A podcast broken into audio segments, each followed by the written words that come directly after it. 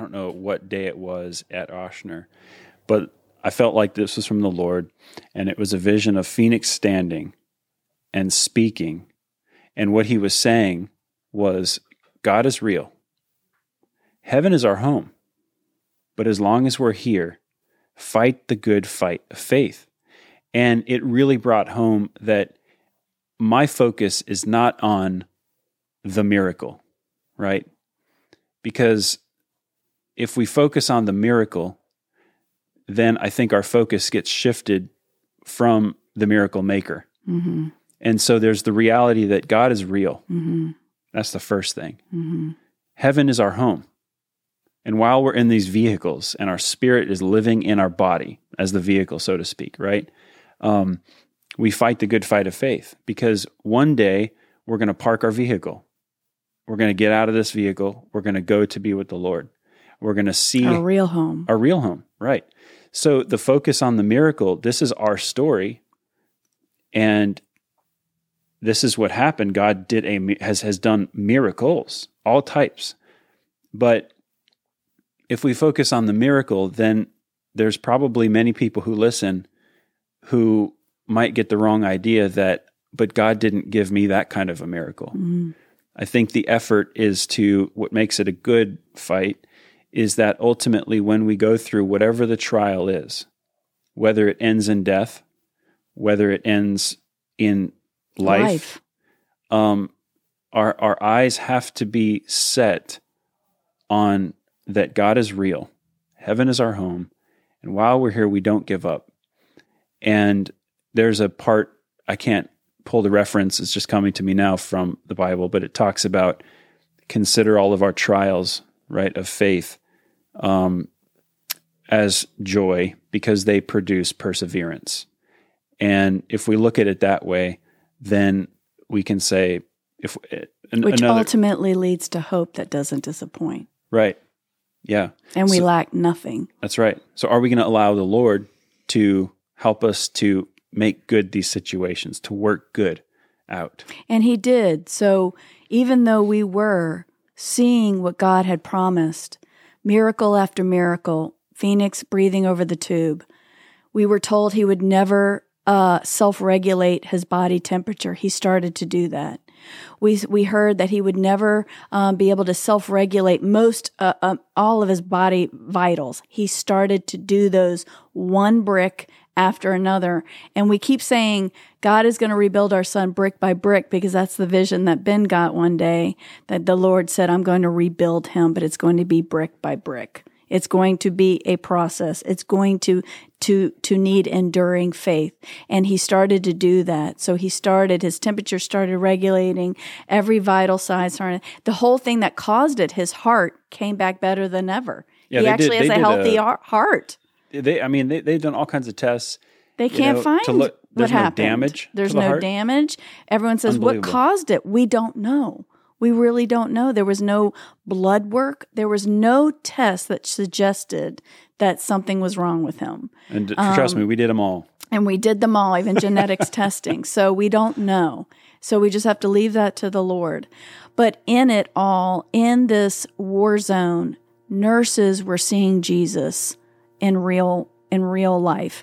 Um, people would come and pray. It would touch everyone working at the hospital.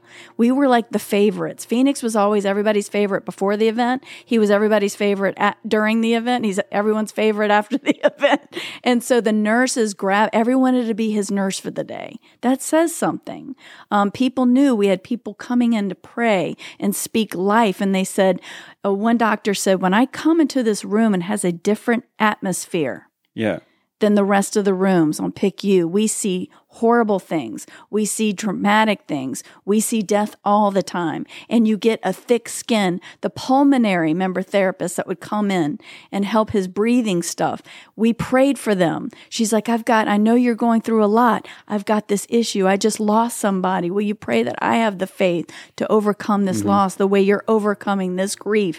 And we would pray for her and she read, rededicated her life to the Lord. There were so many things that God was doing and bringing hope through the situation in the halls of the hospital. So no matter what the neurologist, n- neurologist, neur- Neurologist. neurologist said, saying he's those aren't movements those are just reflexes but that's not vital movements it's not intentional movements and we said we beg to differ and um and he even i think at the end he did less talking He did less talking and, and, more, watching. witnessing Yeah.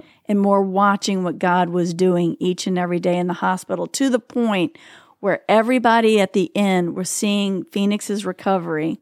The machines, one by one, were being taken out of the room until he only had one pick left, left in with just some some simple. Let me nutrition. tell you, I, I got to tell a story. I've told to some people. The neurologist, sweet guy, trust me, very, very gentle. Love him, yes. Very gentle-hearted neurologist, brilliant guy. And so he's showing me the MRI, and I got to be honest with you, I don't study MRIs, but I I am I'm pretty detail-oriented person. So I'm looking at the MRI, and it looks like a fuzzy picture, at least to me. It just looked fuzzy. And he said, "See right here where there's this and this damage and da da da." da." And it, and I said, "That's really what we got to see there, and we're going to make decisions based on how we should progress with care, based on fuzzy pictures." so that was my first impression. Then I'm with him literally all day, you know, most of the evening, and I'm seeing his, fight. I'm, I'm connecting with Phoenix. I'm feeling his spirit in there. I'm seeing the fight. So the neurologist would come back and, you know, kind of pinch and do this to see what's going on. And one day he comes to me and he's, we're standing over Phoenix's bed there and he's across from me. We're face to face. And he's, the first thing he says, I, I got to be honest, I got a little perturbed. He said, I just want to understand what you understand about the situation. Oh man, that rattled my cage. I was like, what do you mean in, internally? So it just kind of set me on the wrong foot a little bit. But he was trying to get from me in so many words do I realize how bad this is. this is? That's how much we were walking and, in faith. and he, you know, how, how can a neurologist present this information to a dad? I, I realize this is an impossible situation professionally to ask a parent. People thought Do we you know how bad this re- is? Like, are are you just you know more? So I realized the severity of the situation. So he began to kind of tell me blah blah blah, and all I could think about was, I, I so I went on a rabbit trail with him a little bit, and it was going somewhere. I said, I said, well, hold on a minute. Are you a man of faith? Saying this to a neurologist, right? And he goes, he says, well, that's not my specialty. And then I went more on a tangent and I said, look, I understand how at university we teach and we receive information about how the universe exists and we look at it in its proper function, right? When the body works and everything's healthy and happy, and we say there's no creator. It just happened. It just exists because of, I don't know, whatever. Make up any reason other than there could be a creator, right? I don't know. So I told, I said, I realize that that's how it's happened. But I said, look, lattes don't make themselves. And neither did Phoenix. The Lord made Phoenix. So I said, I'm a man of faith. And bring your hammer to work. He's got a little reflex hammer, right? I said, bring your hammer to work and let's watch what God will do. And um, from then on, he kind of realized, like, okay, well, I probably can't get through to this guy too much. But that's kind of the truth. It's he like, did bring his hammer and he, bring saw. Phoenix legs shoot up saying, Get away from me. He did. He did.